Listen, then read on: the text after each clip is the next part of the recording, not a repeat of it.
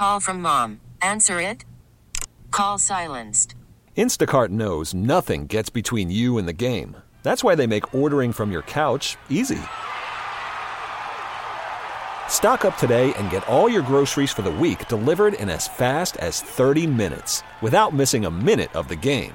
You have 47 new voicemails. Download the app to get free delivery on your first three orders while supplies last. Minimum $10 per order. Additional terms apply. This episode is brought to you by Progressive Insurance. Whether you love true crime or comedy, celebrity interviews or news, you call the shots on what's in your podcast queue. And guess what? Now you can call them on your auto insurance too with the Name Your Price tool from Progressive. It works just the way it sounds. You tell Progressive how much you want to pay for car insurance, and they'll show you coverage options that fit your budget. Get your quote today at progressive.com to join the over 28 million drivers who trust Progressive. Progressive Casualty Insurance Company and Affiliates. Price and coverage match limited by state law. You're listening to the Reiter Than You podcast. Good morning. Happy Monday. Start of the week. Bill Reiter with you. What's going on? Hope you had a great weekend. Thank you for being here. Appreciate you listening on CBS Sports Radio. And I want you to know that you are heard. Those of you out there that are sending messages to Tom, Pretty Daddy, DeCelestino on Twitter, Sports Reiter, Sports R E I T E R. If you want to call in, the phone line's 855 212 4CBS. We hear you, we see you. Tom, good morning. How are you? Good morning, Bill. Happy Monday to you. I am doing fantastic. I hope you had a great, great weekend. A wonderful weekend. Here's one of the messages that represent, I think, an outpouring of support for you as a person and your, I know, journey of self discovery and growth that we're helping helping you with here on Reiter Than You. It's from that guy, okay? And it's don't forget Pretty Daddy. That's you. It's a new week and the perfect day to give hugs without context. Let's go. Let's go. Oh, just get in the hallway and hug it out. Uh, I am going to not hug my two bosses today, and Okay. um, I didn't see Boomer Esiason in the hallway, so today is not that day. Let's do a test run. Sean Marash, DA's producer on the show before us for the next few days, moving over to WFAN, the big the big sister station. He's a really jolly guy. He's a nice guy. He's got a huge career, well deserved moment in front of him. He's got to be in a good mood.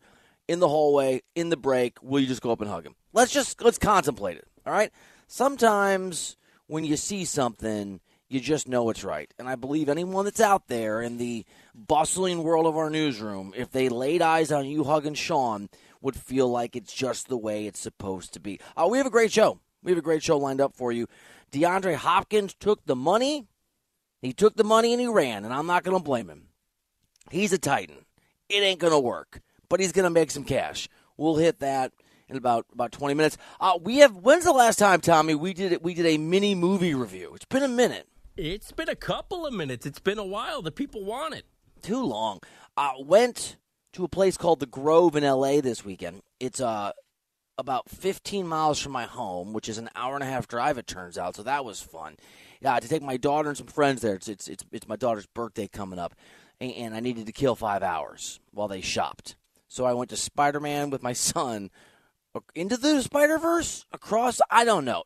I'm gonna mini. I'm gonna mini movie review it. You might be surprised, Tom by what we what we get out of that. It's running back decision day.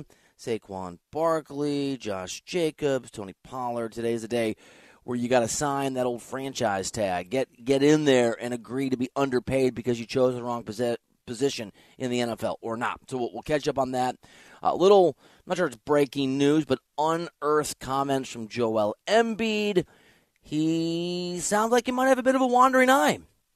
I forget whether or not they can go get Lillard and Philly and bring him to Embiid. Maybe Embiid's eyeing going somewhere else. This is what it sounds like when your NBA superstar decides he wants to be somewhere else. Ross Tucker, uh, former NFL player, does a great podcast, great guy, NFL analyst, going to be on the show in an hour. We've got a marvelously loaded buy or sell, and we have a bunch of things to hit. By the way, uh, the Suns, bold approach, Cod, and let's see if it's going to work, are going to try just not to have any point guards. Just I know it's a positionless league, but they're going to just try no no point guards. Uh, many people like it. Many people think it's going to work. Many people think, ah, Devin Booker and Bradley Beal can bring the ball up. Uh, I respectfully disagree. We'll hit that later in the program. And I guess Sucker, we'll, we'll talk a little bit somewhere, maybe by ourselves, about, about Leo Messi. Have you heard of him, Tom? Do you know who Messi is, pal? Once or twice, I've heard Yeah. the name. He's now officially wearing a pink shirt down in Miami. So it's all magic. It's all happening. Uh, we don't usually start with the old tennis, but a an epic, epic showdown yesterday at the, at the Wimbledon men's final. And beyond tennis, beyond that particular sport, it's one of those moments where you watch somebody and it just strikes you you are watching the rise of legitimate and actual greatness. I put this out there yesterday on Twitter, and because Twitter is a clearinghouse for rational thought, for kindness, for reasoned response and interactions, I got lots of nice, nice thoughts. But watching Carlos Alcaraz battle and gut it out against the greatest, and I don't like Novak Djokovic, by the way, the greatest tennis player of all time, was another reminder of the phenoms that we are enjoying right now. Those at the start of their journey and those that are coming to an end. And I'm telling you, Alcaraz, who won the Wimbledon men's final yesterday in five incredible sets. So incredible. Look, I'm a tennis guy. Tom's not. Tom doesn't. Tom doesn't even know tennis, and he's sending me. I was. I slept the first two sets. I'm on the West Coast. Tom's blowing my phone up about how riveting this match was, and it was. Djokovic dominates the first set. Alcaraz barely wins a second set and a tiebreaker, but that isn't the thing that made it incredible. It was, I think, the star power, the excellence, the insane talent of this 20 year old Spanish phenom. And it's what he is. And watching Alcaraz yesterday, I think for a lot of people who don't watch a lot of tennis, and for me, really was watching Alcaraz in person in Palm Springs a year and a half ago, a year and four months ago. You know excellence at an insane level when you see it. And I know it's going to sound like I'm getting carried away, and this is what got me in trouble on the old reasonable Twitter machine.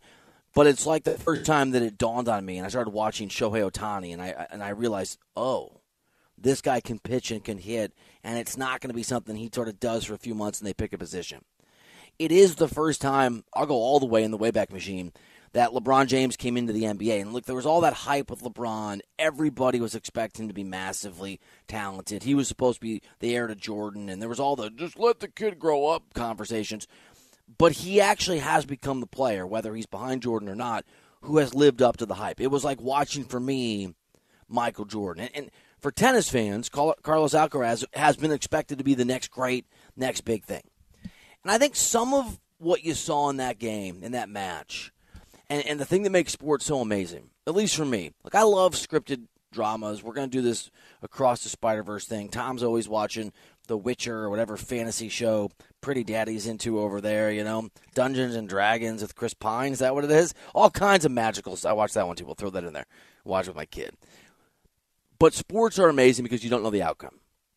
And in most of these com- competitions and, and contests, you are uncertain what's going to happen. It's the true extraordinary players who put a pause on uncertainty, who make you believe, even if they can't always do it, that they are invincible or likely to be invincible. LeBron James has done that in his sport. Tom Brady did that in his sport for, for two decades. Patrick Mahomes is, I think, that guy now in the National Football League. I, I know in baseball you can't control the outcome of games the same level because you only get to bat one out of every nine times, and obviously they got to hit the ball to you at least off if you're an offensive position player for you to have any impact on defense. That's what makes Shohei so incredible. Those restrictions still apply, but he can also just go out there and pitch and strike out a bunch of guys and play at an incredibly, incredibly high level. That level of greatness, that ability to change the physics of the sport you're playing, is rare and it's special and it's what Carlos Alcaraz had yesterday. It's why a whole bunch of non-tennis fans were watching tennis. There was a game, and I was this in the what set was this in, Tom? Was this the second set where, where it lasted thirty minutes? It was absolutely incredible, and you could hear, I think, afterward. Uh, so, so I'm not a big Djokovic guy. And it's not the unwillingness to get vaccinated. It's not even the breaking of the rackets or the obnoxious fake injuries that he pretends to have when things aren't going well, then miraculously is healed from. It's petty on my end. The reason I don't like Djokovic is, is sports. I'm a Nadal guy, and I'm pissed off that Djokovic had the temerity and the obnoxiousness and the lack of class to go out there and pass Nadal in Grand Slams won and as the all-time best player. Now Nadal could still pass him; he's got a year left before he retires. But Djokovic, like all people, is complicated, and I've watched enough of these things. When guys lose to someone that they feel like they shouldn't, that's when they're angry. That's when they're pissed off. That's when they're put out. There was so much respect after Djokovic lost that Wimbledon final. After Alcaraz had a two to one set lead, you got to get to three, and Djokovic just dominated and got to that fifth set. Everybody, including Tommy, thought it was over. Tom sent me so many like it's over one direction, it's over the other direction. And Tom, you can attest. Did I politely say like, bro, chill out? Yeah, you said it's not over till it's over. I thought Alcaraz had won. I thought Joker had Yeah, won. you I, was, I was I was on such an emotional swing. let me tell you something. I take it back. Don't ever bet on sports. You personally, you should you shouldn't do it. And the fact that in that fifth set, Alcaraz was able to break early and then hold serve after serve after serve to win his serve under that massive pressure was absolutely astounding. And in that final game where he crowned himself Wimbledon champion as a 20 year old, he is one of one of five men to have won Wimbledon in his lifetime. Think about that. In his lifetime, the winners of Wimbledon are Federer, are Nadal, are Djokovic, and are Andy Murray when that guy was still really, really good. And, and not only that, Alcaraz leveled so many streaks and so much dominance from Djokovic. Djokovic had won each of the last four Wimbledon's men's titles. That's 34 straight Wimbledon matches. He had won 45 consecutive matches on center court at that club, which I've been to, by the way, when they're on vacation. And that's the height of pressure, and it is, by most accounts, the most important place on the face of the earth. It would be like if every finals were played at Madison Square Gardens, for example, and or every World Series were played at Fenway or Yankees fans. You want to pretend Yankees, it's not Yankee Stadium, wherever it might be, and you couldn't lose. Djokovic had won 15 consecutive tiebreaks at majors, which was a record. And somehow Alcaraz, who was down what 0-3 in that tiebreaker, came back and found a way to win. It's just greatness. And I'm going to say it, and people can roll their eyes, but barring an injury, barring really bad habits, barring his version of Yoko Ono, which maybe isn't fair to her or Lennon, I don't know. I wasn't really around for the Beatles, but it feels like a thing. Barring a serious change, this kid's going to be one of the all-time greats. He's won two two Grand Slams. Is he going to win seven? Is he going to win 17? Is he going to win 27? I, I don't know. But Djokovic can tell. You can tell that that Djokovic, who has a healthy ego but respect for greatness, understands that the kid that he beat is the next big thing. And for all of us watching, it was about more than, than tennis. It's about the rise of that level of star. Wembanyama, I should throw into the mix too, that we have seen around the world and that we are seeing again and again. Those phenoms that rise up and dominate sports. And, and for Djokovic after the loss, he was so gracious, by the way. On court, he was gracious. Made me like him, which pissed me off too. It reminded me of Tom Brady. Like, can you just, I don't like you because you passed the dog. Can you stop being gracious and kind and crying about your son and basically being a, a good person? It's obnoxious. Djokovic paid Alcaraz the ultimate compliment by saying he is, Carlos Alcaraz, this kid, a combination of the three greatest tennis players of all time. I think people have been talking in the past uh, um, 12 months or so about uh, uh, his game being consisting of certain elements from Roger Rafa and myself. I would agree with that. I think he, he's got ba- basically best of all three worlds. Uh, he's got uh, he's got this mental uh, mental resilience and really maturity for someone who is 20 year old 20 years old it's it's quite impressive I can remember Terez Paylor, my late great friend, uh, who covered the Chiefs, national writer, but based in Kansas City, covered the Chiefs, coming on the show a bunch, and TP talking about Mahomes before Mahomes had won a Super Bowl. Didn't take long. And just saying, and Terez was not a guy who would give into hyperbole. And just saying Mahomes is going to be one of the greats if he's healthy. And and people rolled their eyes, and I ran with it because I trusted Terez's reporting and instincts. And you got the same. And look, we get stuff wrong all the time but this isn't one of them. Mahomes is what he is, and I think Wembanyama is going to be what he is, and Ohtani is what he is. You can go through all these sports with all these phenoms. Tiger back when when he was emerging, LeBron when he was emerging. That is who this kid is that played tennis yesterday. It's how good he is.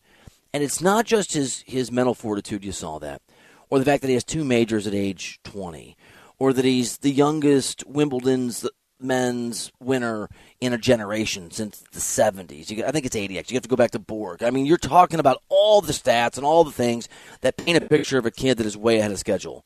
There's also an insane uniqueness to his game. He has every single shot. He hits a multitude of drop shots, which people find obnoxious in tennis, and I love because I hit them, and now I don't look like as big of a jerk, apparently, as I used to. And Djokovic, after losing to this young man, talked about just the rare nature of this kid's game. So I haven't played a player like him ever, to be honest. You know, uh, Roger and Rafa have their own, obviously, strengths and weaknesses, but uh, uh, Carlos is is very complete player, uh, amazing uh, adapting capabilities that I think are a key for longevity and for a successful career on all surfaces. My buddy Russ Thaler, who's a host at CBS Sports HQ, works at Tennis Channel, is a is a very very good tennis player. Got a little little frustrated with me on Twitter yesterday. Told me to slow down. Now I had just driven an hour and a half to take my 14 year old kid shopping with my credit card. Apparently, like where's your money? You have an allowance. So I fired off a tweet. You see this, Tommy? I said, "Do you see this tweet?" No, I sure did. He didn't respond. no, he did not. I looked for that. He was like, "Slow your roll, Reiter." Is probably reasonable. And my response was two grand right now. Alcaraz wins ten. And I, I'm telling you, it's a lock if the kid doesn't get hurt. He's going to have five in two years. And somebody on Twitter, one of you made the point, and I think it's accurate, that Serena Williams didn't have, it was James Tucker, didn't have a real equal and had that 15 year run. And this is the thing that made Tiger Tiger, and that I think is going to make Alcaraz different than Nadal, Federer, and, and Djokovic. Doesn't mean he'll get he'll get to 24. Maybe he will. But if you're Mahomes, as great as you are, you got to rely on a bunch of other guys, and you got to play a team sport and go through them. This is obviously most true for Shohei Ohtani, who's amazing and is probably going to be a Dodger next year because the Angels can't win games. Right, we can go through all the sports and all the phenoms and all the guys. Wembanyama, LeBron. I mean, LeBron's won a bunch, but he can't win them all. And we've seen LeBron, especially that first finals he lost to the Warriors, be literally the best player on the floor and lose because it's a team sport. It's not true in golf, and it's not true in tennis. And so when a Tiger arrives, he can dominate because there's no one to match him. Now that ha- in tennis, we've had this weird situation where the three best players of all time played at the same era. Nadal is a broken I love Nadal. Is broken, has a year left. Federer's retired, and Djokovic is going to get old. I'm telling you, what you saw yesterday was the rise of another one of these greats. The difference being he's in a sport where there not may not be anyone because there's not a team out there to stop him. All right, 855-212 4CBS is the phone number. Uh, Pretty Daddy's wearing one of those Father's Day shirts. It looks phenomenal. See, if it's not the white one, we don't make fun of him, but I like the white one because it was a Daddy-O kind of grease lightning kind of thing. But he looks good. He's in a, in a mood, so we're going to give you a... Uh, a mini movie review on, and I did a fantasy thing to celebrate Tom, a little Dungeons and Dragons, and across or into the Spider Verse, whatever weird Spider Man cartoon movie's out. Went to that yesterday. We'll hit that. We'll get into DeAndre Hopkins deciding to be a Titan, and it's decision day for some running backs. All that coming up next here on CBS Sports Radio. Call from mom. Answer it. Call silenced. Instacart knows nothing gets between you and the game. That's why they make ordering from your couch easy. Stock up today and get all your groceries for the week delivered in as fast as 30 minutes without missing a minute of the game. You have 47 new voicemails. Download the app to get free delivery on your first three orders while supplies last. Minimum $10 per order. Additional terms apply. This episode is brought to you by Progressive Insurance. Whether you love true crime or comedy, celebrity interviews or news, you call the shots on what's in your podcast queue. And guess what? Now you can call them on your auto insurance too with the Name Your Price tool from Progressive. It works just the way it sounds. You tell Progressive how much you want to pay for car insurance, and they'll show you coverage options that fit your budget. Get your quote today at progressive.com to join the over 28 million drivers who trust Progressive. Progressive Casualty Insurance Company and Affiliates. Price and coverage match limited by state law. You're listening to Reiter Than You. Those poor folks who put all their money into horse drawn carriages said, Don't worry, this Henry Ford doesn't know what he's talking about. Same thing for cab drivers currently in New York. We'll pay for the medallion. That's a very similar vibe to what's going on with people who said, Don't worry, the running back's indispensable. On CBS Sports Radio. You like that one. I can see you making fun of me with your eyes when you play it. Um, all right. Hi, Andrew Bogus. Good morning, buddy. That's right. Just don't rush. We didn't get that. Oh, hi. Oh, there we go. I'm not in charge of my mic. Sorry. Ooh, Diesel, you screwed that up, bro. What did I do? I don't know. My button was on in here. Wow, Tom. He came at you quick. I was didn't gonna do be... anything. My goodness. My goodness, Bogues. Uh, Andrew and I are tennis fans, but Diesel, you just told me something in the break I was a little surprised by. Your wife was doing the Googles to figure out the tennis rules because she was that into the, the Wimbledon? Me and my wife sat on the couch for four hours and 42 minutes and watched the entire thing start to finish yesterday. And neither one of us are tennis fans. Like, there, she had questions that I could not answer, that she was so into it that she was Googling the answers that she wanted. Was the question, why are they smiling? Well, well she, she knows that, uh, you know, I'm allergic to joy, so she, Yeah. uh, she glossed over that one. I uh, I don't know if you got to watch it, Bogus. I have to confess, I set my alarm for for five forty five to get up, six a.m. start time here on the West Coast. Thought to hell with it. I'm too tired. Then I got up out of guilt a short time later and looked at my phone, and Djokovic had won the first set, I think six to one. Yeah. I hate Djokovic. I'm like, all right, I can't watch this. Mm-hmm. Then I felt like an idiot again. I woke up and Alcaraz had just won the tiebreaker. It went eight to six on my phone, and I thought, "Oh, I screwed up." And I got up and watched the last three sets. Uh, yeah. Uh, the first time I saw it, it was five nothing Djokovic in the first set. I was like, oh, this will be this will be fun. So it was five nothing to start. he won the first five games of the match, and then it was six one in the first set. And uh, by that point, we were finished getting out of bed, having breakfast, cleaning up. TV went on, and I was like, oh, second set's even. We got a match. Third set. Oh, look, how about this? Fourth set, Djokovic rallies, and I go, no, that's probably it for the young Carlos. That's what D said. I That was a good fun of him. effort. And then, nope, another epic fifth set. What a match. That game that lasted what thirty? There was a game in a game that lasted. I did it hit thirty minutes. Officially? I worked out.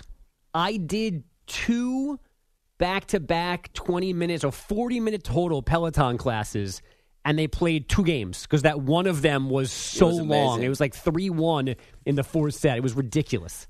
Do you think I'm crazy? Because my buddy Russ Thaler and I and I challenged him to a money bet. And he, now, now, now he's not talking to me on Twitter.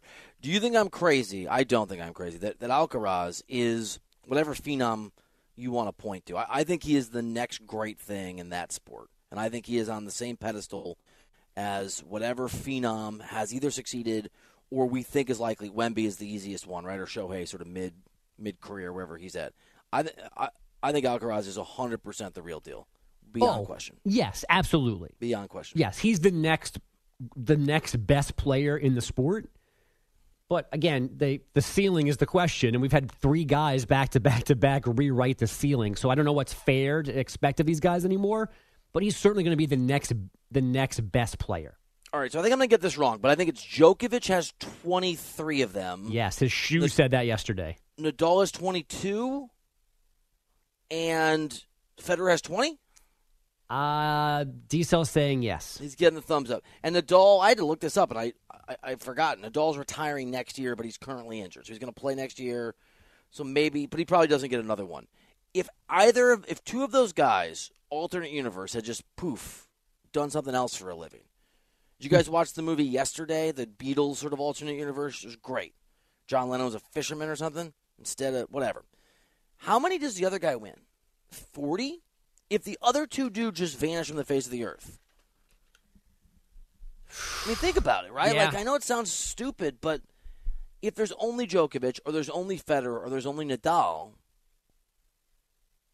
don't they win whoever remains at least 30 I- conservatively? I guess, but I, I also wonder the effect of the other one setting the example for the ones that follow. Like, does Nadal become higher. Nadal if there's not already Federer, and then can does Djokovic somehow go down a different path because he doesn't have those two guys in front of him setting precedent and history and the tone and whatnot.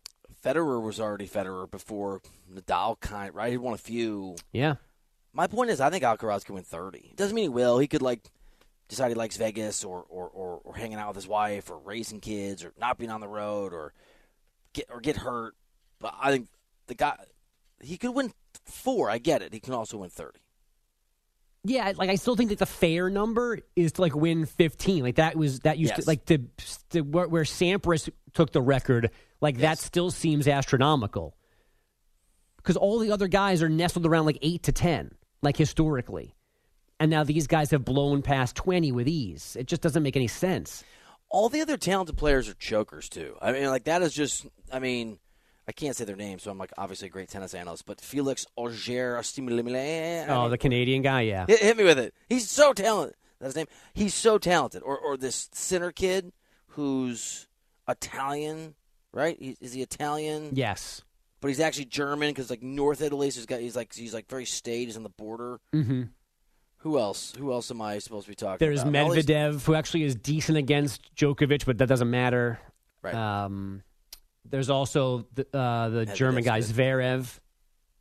Yeah, there's Tsitsipas, who's a, just a. Uh, he pretends he's going to the bathroom all the time to throw people off, and everyone Right. hates him. Yes. Matteo Berrettini is from Italy. He has some potential, but these are not all time guys. Taylor Fritz is an American. By the way, I'm watching Breakpoint on Netflix.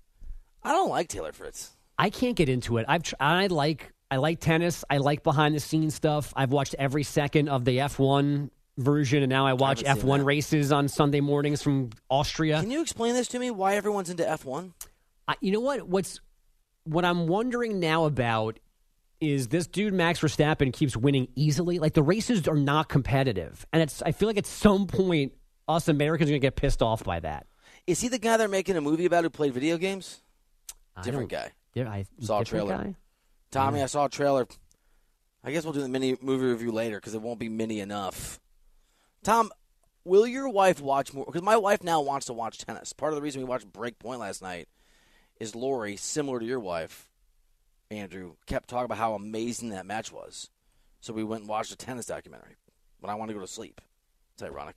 Well, I think it's a double edged sword, right? Because it's not always like that. That's the problem, right? Like, you don't get this two stars playing each other in an epic match every single time. So she may check in again, but it's never going to be like that again. let me uh, look. This is not pick on Tom Day. I just it occurred to me. I'm going to say so. She's googling the rules of tennis so she could know what's going on. Hey, I admit it. Like, there's stuff that I could not answer that she asked me yesterday. And Right, you're a brute. if, if she didn't Google it, I would have Googled it. I'm not tennis guy like that. What were like? What were the confusing parts? Like going going through all the rules of the tiebreaker. Like I I was Hmm. not up on that yesterday. Okay, got to Yeah, win by some- two. Some of the Seven. rules are designed to almost make you not like it. It's like they're being protective of the sport, and they're like, what? "Let's make this a little too confusing so people back out of it." What's con- wait? What's the confusing thing about a tiebreaker? Well, just the whole thing is confusing because it's now Play to seven, win by two, start on the right, but only serve one. Then you go every other. Switch it. yeah, serve six, once 12, and then every two, and you got to win by two, and sometimes it's to six in the set, or sometimes you got to go to a tiebreaker. Now we've got match tiebreakers. Now you had the first one to ten winning by two at Wimbledon. And even just 15, 30, 40. Why isn't it 45? Why we, why are we skipping the 15? And why is even that? And why are there points in a game, in a set, in a match? It's a lot. Yeah, my kids are still confused. What's what's more futile? Being Medvedev and, and hoping to win a couple majors, Grand Slams, excuse me, or being DeAndre Hopkins and hoping to win a couple games. Well, how's that? Did you guys see this? So, so Hopkins was, we would agree he was, I don't know about the big prize, but he was an in- tantalizing receiver option that was out there, and there was talk he might go somewhere interesting. Instead, he took the money, couple years. What is it, twelve million, but can get to fifteen with incentives. And here's the thing that I saw that I like sent to D. I was so excited about it. And Diesel kind of put out goes, It's in the email that you sent me. I missed that one. I'm sorry. Mike Vrabel is the head coach of the Titans. As you guys know, he's a linebacker. As you know, linebackers play on defense. And until Hopkins agreed to be a Titan, is I have this right, Tommy? Vrabel was the second all time leading touchdowns receiving guy for that organization? Vrabel Current had ro- 10. That was more than anybody in the wide receiving core currently on the Titans roster. He was one. Excuse me. So it's Ryan Tannehill is going to basically be the. So Deion, are, are we in agreement? Hopkins took the money, doesn't care about winning, knows they're not going to be very good, accepts that it's just he's going to get in the neighborhood of twenty million or so dollars. You got 35 year old Ryan Tannehill. You got Malik Willis, who the Titans tried to hide last year when the 35 year old Ryan Tannehill got hurt. And then you drafted Yeah, Will Levis, who- drafted a guy. who fell to to the second round. And oh, like I don't know, like if you're the Tennessee Titans, why not keep AJ Brown and don't trade him to the Eagles if you're just going to go out and sign DeAndre Hopkins? Uh, How does that make sense? Somebody explain that to me. I like going, bro. this. Keep I do going. too. Listen, I'm sitting back. I mean, AJ Brown was one of the main reasons the Eagles got to the Super Bowl last year. The dude is a stud, but let's go out and sign 31 year old DeAndre Hopkins and pay him $12 million and maybe even 15 in year one of the deal. You're very angry. Can I can I offer a thought and a, and maybe a, maybe a lesson for all of us? Please do. Maybe the Titans are doing this thing called admitting they were wrong. Yeah, I mean, they fired GM Jon Robinson, so they got a new guy in there, and clearly Mike Vrabel has the power in that organization. I mean, he's the number one guy. When the GM gets fired, but the head coach stays, that tells you all you need to know. Look, I'm not mad at DeAndre Hopkins. Take the money, do what you want to do. I can't tell people how to live their life, but th- obviously he was in a unique position to be able to choose where he went, and there is no opportunity. Look, I hope I'm wrong. I'm a Vrabel guy. There's no opportunity for real postseason success with with, with the Titans. There, there's there's just there's just not. The, the AFC is way too good, and the Titans are way too mediocre, and that is being I think I think pretty generous, especially offensively. I and what do you say? He's 31. I'm a little surprised he didn't at least take a consideration to take a. And it's easy for me to say, but take less money and go to Kansas City, go to a place like Buffalo, maybe go over on the on the NFC side and, and just make a run. Right, just make a run because this is it. Do either of you believe DeAndre Hopkins, when he's 33 and this contract is up, is going to be desirable? And have, I don't. This is it. This is this is the end of the career. This is the last hurrah of excellence. Yeah, the last time you would sign him to lean on him in this in this way. Obviously, the caveat is we have no idea what else is out there. It's easy to say go here, go there, wait a little bit longer. Training camps haven't opened yet. Somebody didn't get hurt creating a job. But maybe there was really no interest from the Bills and the Chiefs or anybody else, and it came down to just Tennessee and New England. So you're picking between a bad team in the AFC East, a team that absolutely has limitations, but could win the AFC South again because the South is That's such a fair. weird division. And now you're in. He knows Mike Vrabel, and they're tacking on an extra two or three or four million dollars. Like maybe this was his only choice. The Vrabel connection's a good call. Vrabel got his start in coaching as a defensive coordinator with the Texans before Hopkins got got shipped out. I, there certainly wasn't a market at, at 12 to 15 million dollars No. a year, but there was a market. And again, easy for me to say.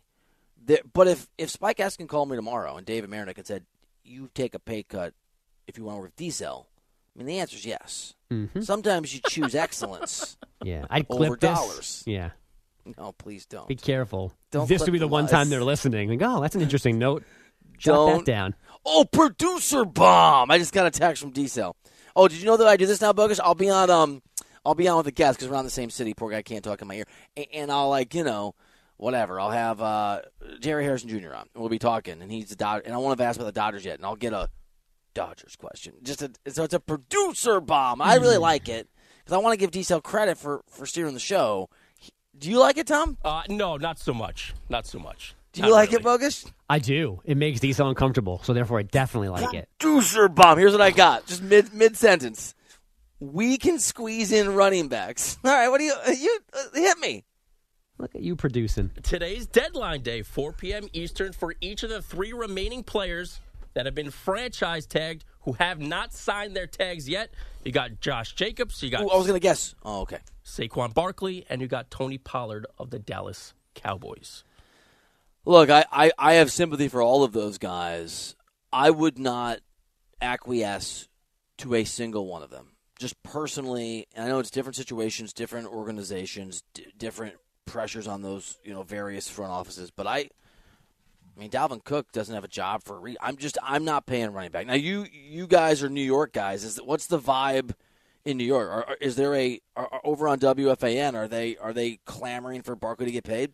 Um, no, NFL fans are smart. They they know the lay of the land. They want Saquon Barkley, but they want Saquon Barkley at the correct price. I think they're okay with signing him. It's just not overpaying him. That's what they, they know they can't do. I mean, we've seen Tom. We've seen guys just the few guys that have, that have decided like I'm going to hold out. I'm not going to. I'm not going to play. It it doesn't work out for him. It doesn't work out. Saquon Barkley decides he's gonna he's gonna sit out, not show up, not play. It's not it's not going to work. And me, For him. me and Bogus argued about this this morning. If if you told me I had to pay one of these guys, one of these three, I would pay Josh Jacobs. That would be the guy that I would pay. He Are you- deserves more than that ten million guaranteed that he would get if he signed his franchise tag. He uh, nobody remember this dude led the league in rushing last year. I might pay him if I'm the Giants and I have an option maybe of Josh Jacobs, but I, the Raiders aren't going to. What are the Raiders paying him for? How many? The Raiders aren't going to win a bunch of games this year. The Raiders have done this dude wrong. They declined his fifth year It's option. business. They declined his fifth year option, and now they're only going to guarantee him ten million on the tag. Like that's just not. The dude is uber talented. He deserves to get paid. I understand that the the position has been devalued, but like this guy can help you win games. Uh, you know, you know who you know who these guys are. If they decide to think with their heart, not their head, they're Le'Veon Bell. How'd that work out? How'd that go? Couldn't have gone worse. At the time, I have seemed. Re- I think the Le'Veon Bell thing in the moment seemed more reasonable as a as what I deserve because the Steelers were still a contender or, or saw themselves a contender. Josh Jacobs has two problems. He's a running back, and he plays for the Raiders. Like, like, I, how many games are the Raiders winning this year? I don't even know Vegas' is number. Five? Is that the number?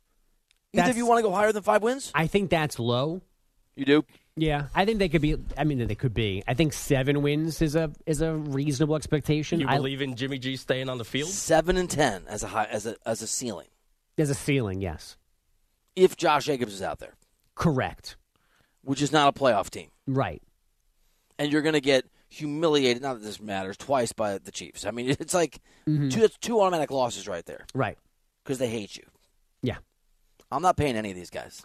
See, I the the the the, the kind of the escape clause here is the math is right there.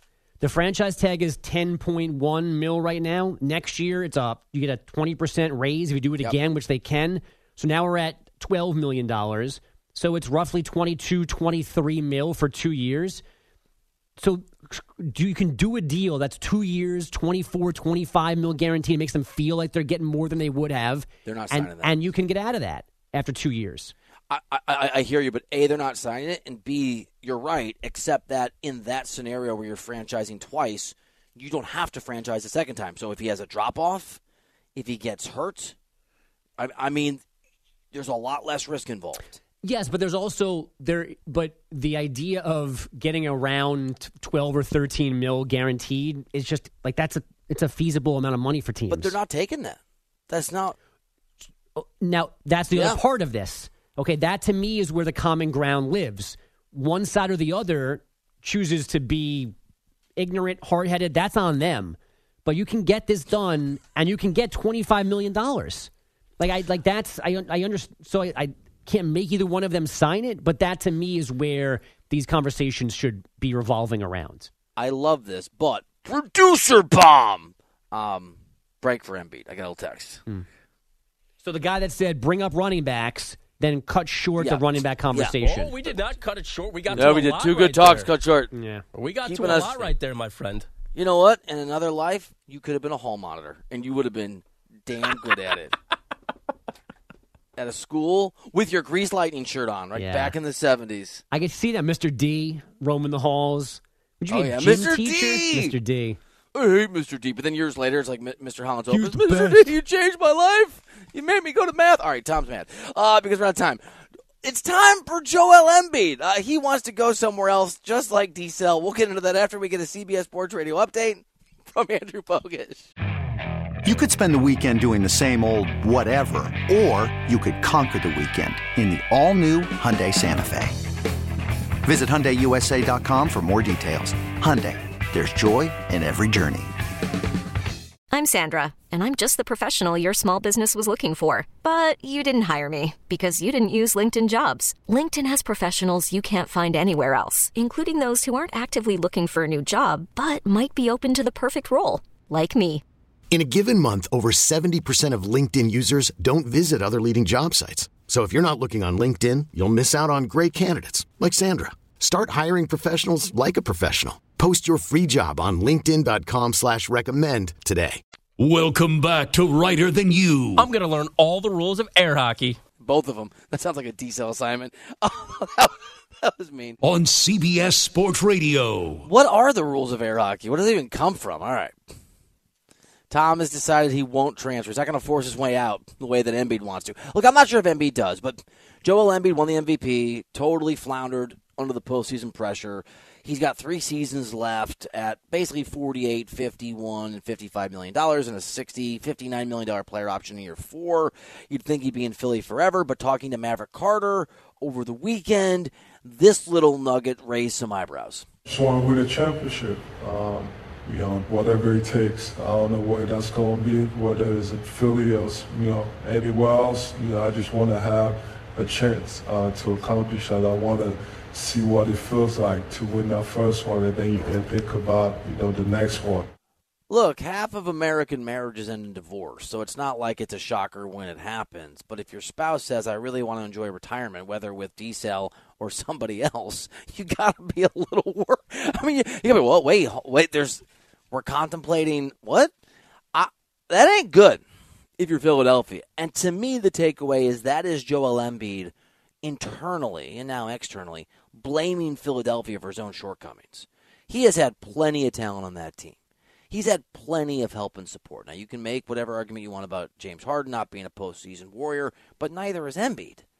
I mean, in theory, Harden was going to be the number two, and Embiid was going to carry this team, and Embiid wasn't able to handle the pressure, the responsibility, the load that you need to be able to uh, to be burdened with if you're going to have postseason success. So we can go somewhere else. He can go super team. He can go. Cut you know what he is? He's a he's a poor man's Kevin Durant. That's what he is. Really, really, really good, but suddenly aware he can't do it on his own. He can't even do it as the main guy. And Durant never has. Don't give me this old Durant won two finals MVP. I don't know, I'm going old man. Durant won two finals MVPs when I was younger. No, man.